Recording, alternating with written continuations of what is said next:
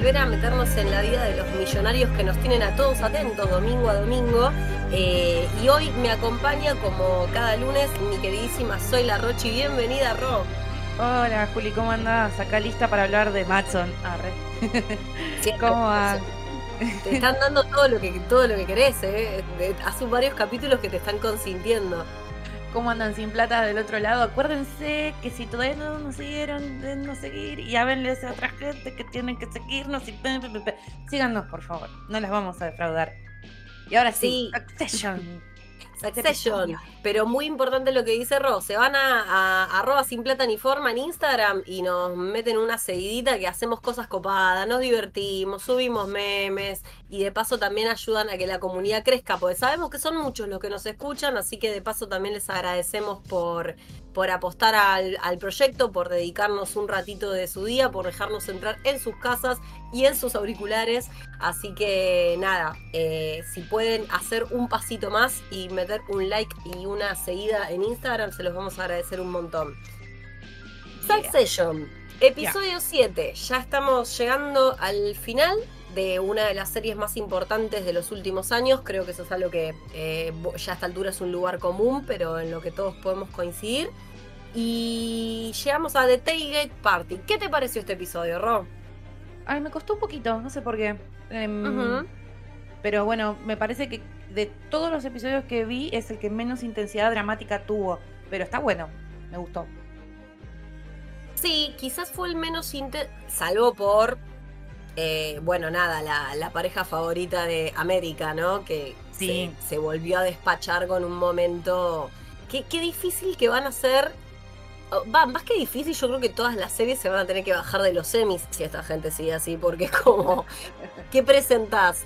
¿Qué presentás cuando tenés a Sarah Snook, a Matthew McFadden que están metiendo este laburazo? Creo que es, es la temporada de, de Jim y de Tom.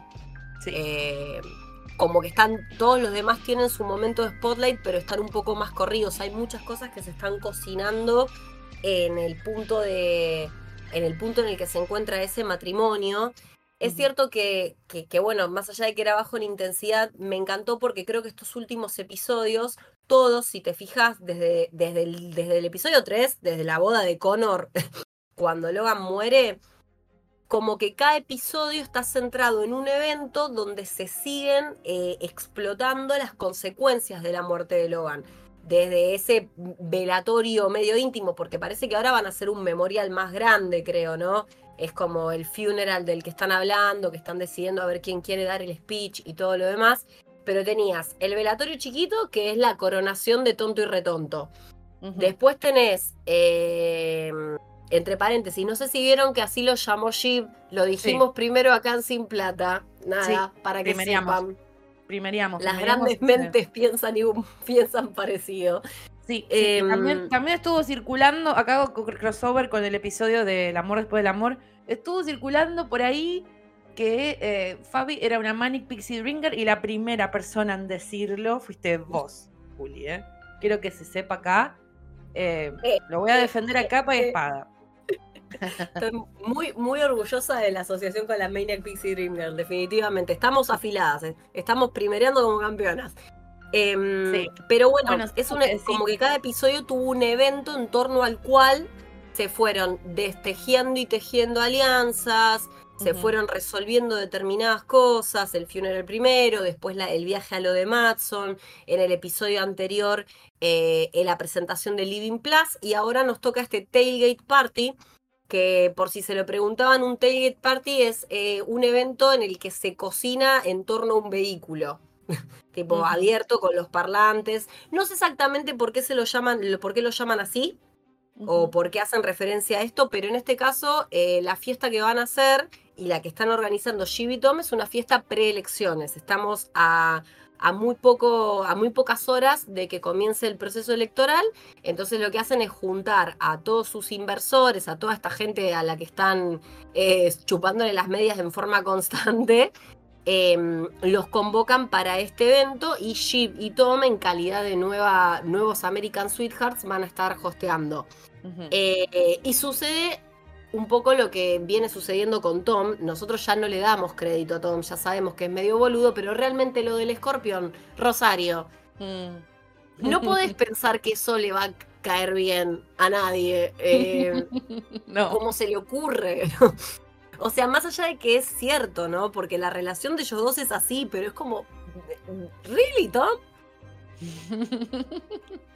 Tom tiene esa cosa de ser tan awkward, siempre tan... ¡Ay! Eh, a mí me pareció como, de golpe, eh, todo este lenguaje simbólico con animales que están metiendo me, da re Shakespeare, me encanta. Esto de, bueno, vos sos una hiena, sos un ratón, sos una serpiente en realidad. Eh, pero bueno, vos, esto de tener en las manos un escorpión, es decir, tener el veneno y, la puñalada trasera, ¿no? Toda esta cosa que, que Tom le dice a Shiv me pareció súper interesante. Claramente este es el episodio de ellos dos, pero me parece que es más el episodio de Tom ante todo. Creo que es un episodio donde la, el punto de vista de Tom es el más fuerte, donde él tiene más em, escenas y donde realmente llegamos a comprender la, profundidad de, de, los padecimientos que tiene Tom. Em, si algo se venía adelantando, este episodio fue como para mí el clímax del arco de, esta temporada de Tom. Y creo que estoy de acuerdo con lo que decís vos. Creo que es la temporada donde más brillan ellos, Shiv y Tom.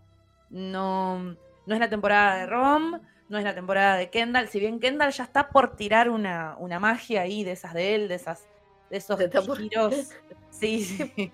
¿Qué, tipo peligroso que es este chavo, por favor. Es el auténtico monito con navaja, a full. Posta, es pariente mío. Es pariente tuyo. Así que bueno, em, y esto que dijiste, hay siempre, toda la temporada se mantuvo esto de como un evento donde se van viendo las consecuencias en torno al, a la muerte de, de Logan. Y siempre son reuniones, ya es como que siempre están juntos ellos, ¿viste? A lo sumo un Connor que no está, ahora en este episodio está. Tremendo todo lo que pasó con Connor, ahora lo vamos a hablar. Eh, pero bueno, le aflojaron un montón el recurso de las llamadas. Siempre están en el lugar, se van moviendo, se van. Eh, hay un dinamismo así como de, ambientes, pero no de llamadas. Y siguen repitiendo el recurso de mostrar la pantalla de los celulares un segundo y sacarlo. ¿Vieron? Eso sí. está bueno. Lo vienen haciendo ya los últimos tres episodios. Así que bueno, Cuénteme el recap un poco, a ver. Y hablando, eh, el recap arranca con, con, esta conversación entre, entre Tom y Jeep, después tiene su momento, hablando esto que vos decías, igual lo quiero retomar, no voy a ser tan lineal con el recap, porque me parece que es un episodio donde están muy marcados los focos de conflicto y los focos de conflicto son relaciones entre personajes. Entonces no quería dejar de, de perder de vista esto que comentabas vos de lo de Tom, que es verdad, esto, esto es un build-up, una cocción lenta que se vino, se vio venir toda la temporada, pero es que en definitiva, todo el mundo se caga en Tom. Es inevitable. Y lo que vos decías de que es el episodio de Tom es porque realmente, a ver, hace el evento en su casa. Están en una buena con Jeep, están culeando a los pavotes, se ve que la están pasando muy bien.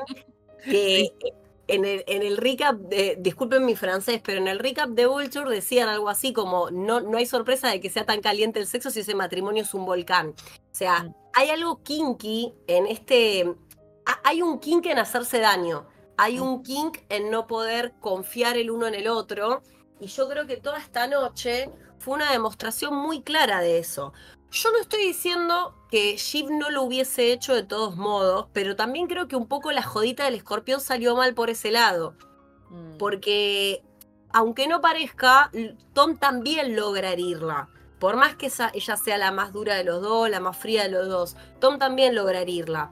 Y es un episodio que en todo momento se está hablando de ATN como si Tom no existiera, porque vos tenés a, a Shiv que, bueno, primero y principal que está el ex de Shiv presente, a Nate, el personaje que, un personaje que no veíamos desde la primera temporada, si mal no recuerdo, el asesor de, de Guild, el, candidato presidencial con el que Shiv casi trabajó, trabajó brevemente. Nate vuelve a aparecer porque evidentemente está codeándose con el candidato que va, eh, que va ganando, si, si no entendí mal, un poco me, me marearon los, los datos y las cuestiones que tienen que ver con los candidatos. No sé si, si vos entendiste, pero Nate está ahí porque está, digamos, dentro de lo que es el equipo de asesores del candidato que va eh, picando en punta, ¿no? Sí, que no es Menken. Que no es Menken. Que son, Menken es el otro, ¿no? Sí. Ok. Sí, pero, es variante. Pero, pero también es interesante porque, por ejemplo, Jeep Shiva este momento está también manejando un poder o creyendo que maneja un poder a otra dimensión porque lo hace venir a Matson al evento, que Matson no pensaba ir y lo hace venir. Cuando lo tiene ahí, lo presenta con Nate y se encarga de deslizar o sugerir que Matson va a tener un ATM diferente, que ese ATM puede ser favorable para el candidato de Nate y que va a hacer grandes cambios a nivel gerencial. Entonces, es como, bueno, entonces lo que me estás dando a entender es que si hay que cortarle la cabeza a Tom, así como lo salvaste hace dos episodios atrás, te lo vas a llevar puesto.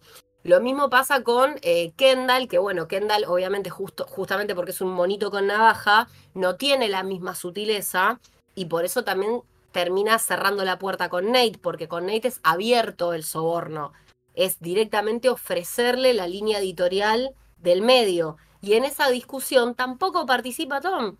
Entonces te das cuenta de que eh, durante toda esa fiesta es un ninguneo constante. Ni que decir que Tom también colabora con ese ninguneo, porque la conversación con Matson no se borrochi, pero a mí me dio vergüenza ajena. Sí. O sea, es muy lamentable. Matson también es un choto, o sea, la manera en la que le marca el tema de, quizás, o sea, es, es siempre queda él en ese lugar todos se cagan en él, pero este episodio es, como decís vos, es épico, porque tenemos esta cosa de... Em, el chabón trabajó por todos lados, lo dio todo, se, se garchó allí toda la noche, está cansado, está mal dormido, em, no sabe qué va a hacer de él, está como perdidísimo. Em, se hace un... O sea, en, este cierre, ya que estamos así como medio salteando partes de la serie, este cierre de discusión mm, así recontra marital que ellos tienen en el balcón, totalmente desgarradora, él le recuerda, yo iba a ir a la cárcel por vos, o sea, yo iba a la cárcel por los quilombos de tu familia. Todo esto de que siempre Tom es la alfombra en la cual todo el mundo escupe, se revuelca y él está, tiene que estar ahí inmóvil y, y como infranqueable. En realidad el tipo está quebrado en este episodio, ya es como un montón. Encima Nate, o sea, también Nate va a venir tu ex amante y vas a estar en un momento con tu ex amante, con Matson, que es como tu nuevo eh, interés de coqueteo, y, tu ex amante, y yo voy a estar ahí como, mm, sí, bueno, como siempre. Yo creo que el chabón ya, eh, ya está, no puede más. Es un episodio donde se nota que él no puede más. Cuando los manda a todos a dormir, yo nunca me sentí tan identificada como, ¿viste? Cuando decís, váyanse de mi casa, no los aguanto más. Hemos tenido un montón de situaciones así en la vida y creo que hay que hacer un meme así con él diciendo, bueno, váyanse todos a dormir. Y me encantó que haya terminado con las luces apagadas del departamento. O sea, esto es, ya está, Tom no está para más nada, Tom no puede más, la relación con ella ya no da para más, ya no van a intentar ni desde lo kinky, desde lo sano, de ningún lado. Creo que hay un claro mensaje de que esto, a partir de los próximos episodios, va a cambiar. Y drásticamente. Ni hablar que todo lo que, lo que comentaste de Matson, ¿no? Que aparece Matson a, pudrir el rancho, a generar tensión, a, cada vez notamos más que es una persona con una conducta errática, ya no es solamente un cínico, sino que es un, parece que es un mitómano, parece que es como un, absolutamente darks la figura de, de Matson, ni hablar su, este, como su segundo a cargo, que, se encarga de humillar a Greg muy, como mucho. Em, y bueno, y la relación que tiene con, con, esta chica, con Eva, que él encima la boludea, adelante de todo el mundo. O sea, yo creo que. me reí, Lucas. Eva. ¡Epa! Pero es que no puede ser, es un sorete. Ese chabón es un sorete, pero no puedes evitar reírte porque siempre responde ingeniosamente. Es, es muy difícil. Eh, tiene, tiene como un. Es, es, un personaje que se permite ser así de sorete porque es carismático. Claro, claro. Tiene esa como bueno, sí, eh, sí, bueno, dibujamos un número. Ponete como que hay otra India, ¿viste? Como me encanta, me encanta la liviandad con lo que dice cosas graves. Em, creo que está muy, muy bien puesto el personaje como para quebrar toda la solemnidad de, de este como conjunto de personas que están en el, en el multiverso de, de los Roy y viene él con, otro vikingo más y con esta piba toda afectada que fuma. Fíjate que nadie fuma, vino ella a fumar, esta Epa. Y, me parece que hacen un contraste fantástico en esta. es lo más, para mí fue lo más atractivo de la reunión, es el contraste, viste, de los noruegos ahora jugando de visitantes, ¿no? Que ya los habíamos visto como locales. Eso estuvo muy bueno. Creo que el personaje de Matson también alcanzó un clímax acá. Fue apareciendo, apareciendo, apareciendo y acá fue como un clímax. Como, ah, mira. Al final estás medio full of shit. Entonces. No, mal. Y, y, aparte todas las consecuencias de eso, ¿no? Porque por un lado, el hecho de You're full of shit, de que efectivamente el chabón era pura cáscara, el genio de la informática y no sé qué carajo, que me encanta que igual eh, lo, que, lo que lo termine exponiendo sea esta piba Eva, que claramente está harta de, trabajar con este tipo y de todo lo que, de, toda la situación de acoso que experimenta. Vos fíjate que eh, eh, em, yo coincido en el tema del clímax del personaje porque llega siendo un badass en medio del minuto de silencio de un Kendall que sigue subido un pony de éxito. Porque claro, Kendall con el tema del Living Plus eh, y de que le salió bien el mamarracho que hizo, es más peligroso porque está tan acostumbrado a fracasar que le sale una bien de casualidad, porque realmente me parece que cualquiera de todos los que vimos el capítulo la vez pasada nos seguimos preguntando cómo puede ser que haya gente, inversores que compraron esa mierda, ¿no? O sea, personas que están dispuestos a poner plata en el loquito de, en el loquito Roy, básicamente. Y sin embargo le fue bien, entonces está como muy montado al éxito. Me parece muy interesante que en el minuto de silencio Matson aparece como Pancho por su casa, ese minuto de silencio que aparte es una mamarrachada, porque todo lo que tiene que ver con la afectación por la muerte de Logan en público es mamarracho y es circo. El duelo de ellos es real, lo que no es real es la manera en la que se, en la que se presenta cuando están en, contextos públicos con toda esta gente tan importante a la que tienen que convencer de algo. La revelación de que el chabón dibujó los números tiene varios efectos, porque por un lado hace que Kendall cambie de estrategia, que él arranca con esta idea que tienen con Roman de de caerle desde el punto de vista regulacional, porque obviamente que estos magnates de la industria, con todo lo que es data mining, que es la recolección de datos en grandes bases de información, eh, y el uso de los algoritmos es perverso. Creo que ninguno de nosotros este, no puede darse cuenta de eso cuando terminas de hablar con un amigo de algo y abrís el celular y te aparece una publicidad. Es evidente que hay un mal uso de los datos. Y el tipo quiere ir por ese lado y, para eso quiere lograr la complicidad de Nate, cosa que fracasa. Al enterarse del tema de los números dice, fantástico, voy a hablar con Frank, que Frank nota, habrás notado que casi se muere con, con esa información, y decirle, che, mira, el tipo, el tipo está bluffing. Y en lugar de decir, enganchémoslo por ese lado, tipo, el tipo está bluffing, veamos de qué manera lo podemos presionar, entonces tiene la brillante idea de que Waystar compre Gojo y cagarse en sus hermanos. Ahora, realmente, Kendall no sabe lo que está, lo que está proponiendo, no tiene, volvemos a lo que decimos siempre, son niños, no tienen noción de que las cosas llevan procesos y laburo. Es como, ¿sabes qué? Mejor aprovechemos esto y vamos a comprar Gojo. ¿Vos te pensás que el sueco te va a entregar la compañía como si, como si fuera un chocolate en un kiosco, boludo. O sea, es, realmente delirante.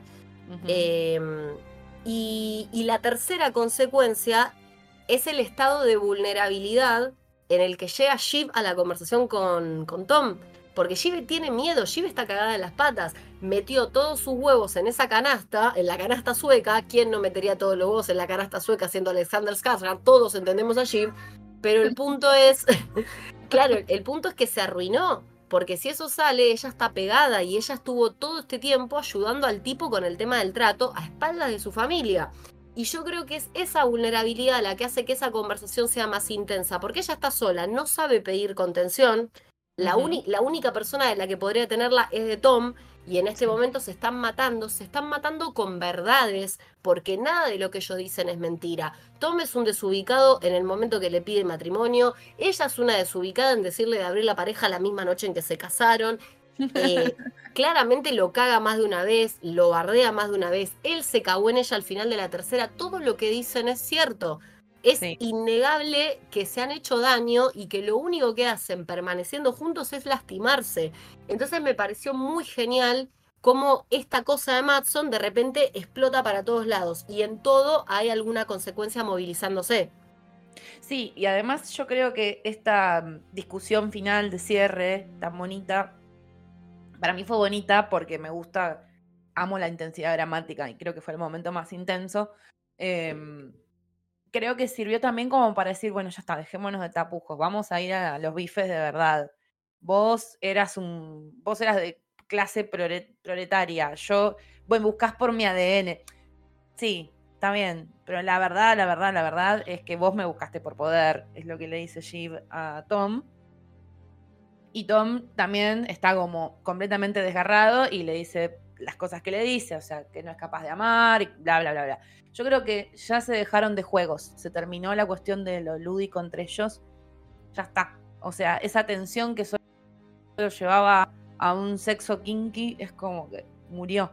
Ya está. Había que decírselo. Es un episodio que tiene como un montón de patitas, no tiene tanta intensidad dramática como de, escena principal. Tenemos como a un Rom em, confrontando las consecuencias de, su arranque de niño en el episodio anterior con Jerry.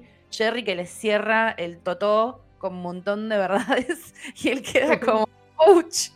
Pero, ¡ouch! Y él además está súper tenso porque están haciendo esa negociación con Connor, que tiene que ver con, con la política. Todo lo de Connor es como lo que más me hizo reír en el episodio, junto con la otra pata que vendría a ser Greg, que empezamos a ver este Greg ya totalmente eh, apático, que no siente nada, que es como, bueno, sí, despedí sin personas, pero no, no siento nada, no sé cuánta gente era. Y, y cuando confiesa que hizo eso y se lo confiesa a los, a los noruegos, los noruegos empiezan como a decir, che, pero sos copado al final. Esto me pareció muy divertido. Eh, me pareció una buena evolución de, de, Greg, que siempre nos van tirando como puntitas y que venían dándonos muy poco de él. Creo que en este episodio nos dieron algo más. Y después todo lo de Connor me pareció re divertido. Lo de, bueno, sí, pero las opiniones que tiene sobre el mundo árabe me parecieron muy divertidas. Y, y Willa imaginándose que viven en Oman. O sea, todas esas cosas que decís. qué flashero y qué divertido. Y, bueno, eh, como después, cuando Roman tiene ese momento con, con Jerry, eh, va y se desquita, tipo, lleva su ira mal dirigida a Connor, ¿no? De vuelta, como, bueno, dale, deja hincha las bolas, lo tuyo, todo el mundo se ríe de vos, bla, bla, bla, bla, ¿no? Esta cosa de Rom como de explotar, que es como lo que vos siempre marcás, que es como muy infantil eso de él. Y bueno, por eso digo, como que, viste, hay como distintas situaciones, si bien lo central son Tommy Sheep eh, y después el, como lentamente eh, Kendall está haciendo sus crazy eyes y sus crazy moves. Y después eran estas como subtramitas y microescenitas que estuvieron divertidas. Pero me parece que, insisto, como dije al principio, como por ir cerrando, fue un episodio bastante, bastante light. Bastante. Veníamos comiendo guiso y acá nos dieron ensalada. Eso siento. Ah, fuertes declaraciones. Primero, tuve todo el episodio diciéndole suecos y son noruegos. Debo haber quedado como un idiota. Número dos. bueno, pero es que soy igual que Connor, ¿viste? Tipo, eh, toda la cosa ¿qué, ¿qué, es esto? A mí me encanta cuando pide South Korea y le dice no, pero tipo, no te van a dar, bueno, North Korea, o sea, es muy gracioso. Esto que vos decís, estas microescenitas, yo creo que contribuyen a una, un hilo conductor muy general de este episodio que es la mugre. Mm. Es la mugre. Eh, desde el tema de que básicamente los, los asesores de Mencken estén negociando un cargo en una embajada con tal de que un tipo se viaje, que eso pasa porque la política tiene mucho de eso, eh, y que lo estén haciendo mediante Roman y que básicamente se trate de ver qué tanto le pueden ofrecer a Connor para que Connor se baje de la carrera. Eh, sin importar si es idóneo, si no es idóneo. De hecho, te das cuenta por los países que le, que le ofrecen al principio. No porque un país sea menos importante, ustedes me entienden lo que quiero decir, pero digo, no le dan nada con peso geopolítico. Y es más o menos con cuando le dijeron a Cabandí, che, agarra el Ministerio de Ambiente. Es evidente que esos cargos políticos que se negocian, porque no todos los cargos se dan por idoneidad, no jodamos, no seamos inocentes. Hay muchos cargos políticos que se negocian y es evidente que como Connor nadie espera nada de Connor.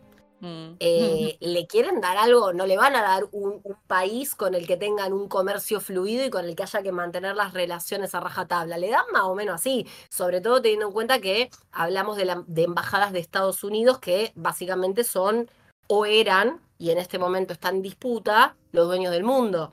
Entonces, para ellos todo es un patio trasero. Es como decir, bueno, no sé, te doy la intendencia de las toninas, toma, besito, Connor.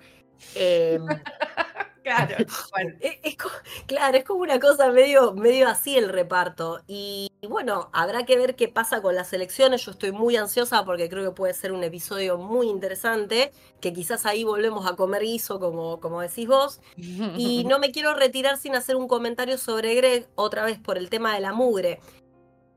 Que Greg ya está tan tomado por, por los modos y los mecanismos de esta gente es un poco lo que hablamos siempre. El perro, eh, eh, Tom es el perro de Sheep, Greg es el perro de Tom. Y el perro cagado a palos, tarde o temprano empieza a morder. Entonces es muy interesante ver cómo se consolidó ese vínculo y cómo Greg de repente, porque es tan idiota como los demás, porque tampoco estamos hablando de que es el más iluminado del tarro, empieza a sentirse poderoso haciendo esas cosas. O sea, la reunión de Zoom en la que despiden como a 100 empleados, como habías dicho vos, el relato de Greg yo lo he escuchado en, corporaciones reales. O sea, ustedes dirán, ¿cómo, ¿cómo pueden despedir personas con esa liviandad como si fuera, no sé, masticar una porción de asado? No, no, no, lo hacen y mm. lo adornan de, bueno, si están acá son los desafortunados que les agradecen es, es, es, de un nivel de cinismo muy fuerte. Y cuando después se hace el loquito con Matson diciendo, ay, la despido a Eva, ah, ja, en realidad Greg está quedando como un bufón. Eh, está quedando como un bufón porque él nunca va a ser esa gente. En su intento por hacerlo, quiere ser cruel, quiere ser despiadado, quiere hacerse el poronga, quiere hacer un montón de cosas, pero en definitiva, no, Gregorio, todo bien, pero vos sos un wannabe. Vos no estás preparado para esto, ni siquiera te sale, se ríe todo el mundo de vos, Greg. O sea, e igual yo estaría atenta, que es lo que vengo diciendo siempre. Yo estaría atenta, Greg. A tres episodios del final, vuelvo a decir, estemos atentas a qué pasa, porque no sería la primera vez que es el más boludo el que da el batacazo. ¿Qué sé yo? no, no, no, sabemos. No sabemos qué es capaz de hacer para salvarse tampoco. O, o puede ser el personaje con redención me parece que Greg está en el medio, es un 50-50, o puede ser el tipo que termine cagando a todos para sorpresa de, la audiencia y de los propios personajes, o puede ser el, único personaje que efectivamente tenga un recorrido y un camino de redención en esta historia. Está por verse, quedan tres capítulos. Eh, nada, no sé vos, pero ansiosa. Estamos, estamos recorriendo el último mes de Succession. Ay, sí, no puedo creerlo. Es fuertísimo. Es, fuertísimo. Es muy fuerte. Siento que es una de, realmente es una de las mejores series que se han hecho. Y estar atravesando la, temporada final y la recta final es un montón. Es un montón. Es como que. Me gustaría ver más veces cada capítulo, pero bueno, no tenemos tanto tiempo como quisiéramos. Yo voy a ir saludando. Sí, es hora de. es hora de retirarnos. Además, eh, les hacemos un episodio así, contundente, redondito. Queríamos compartir todas estas impresiones.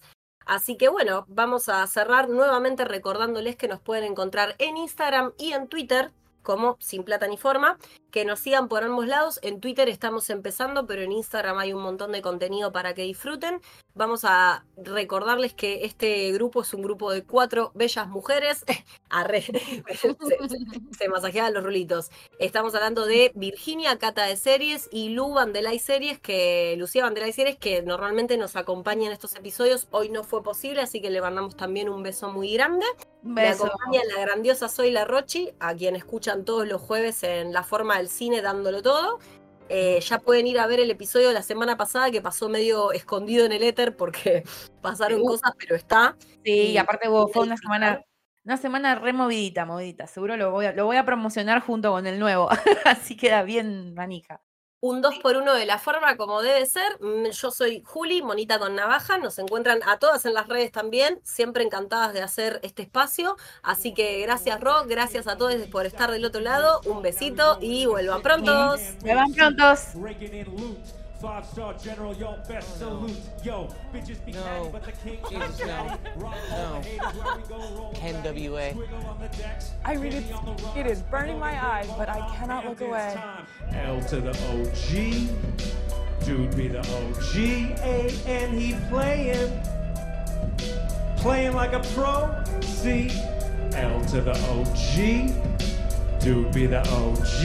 A and he playing playing like a pro. Make some noise. A1 ratings, 80k wine. Never gonna stop, baby. Fuck father time, bro. Don't get it twisted. I've been through hell, but since I stand dad, I'm alive and well. Shaper of views, creator of news, father of many, paid all his dues. So don't try to run your mouth.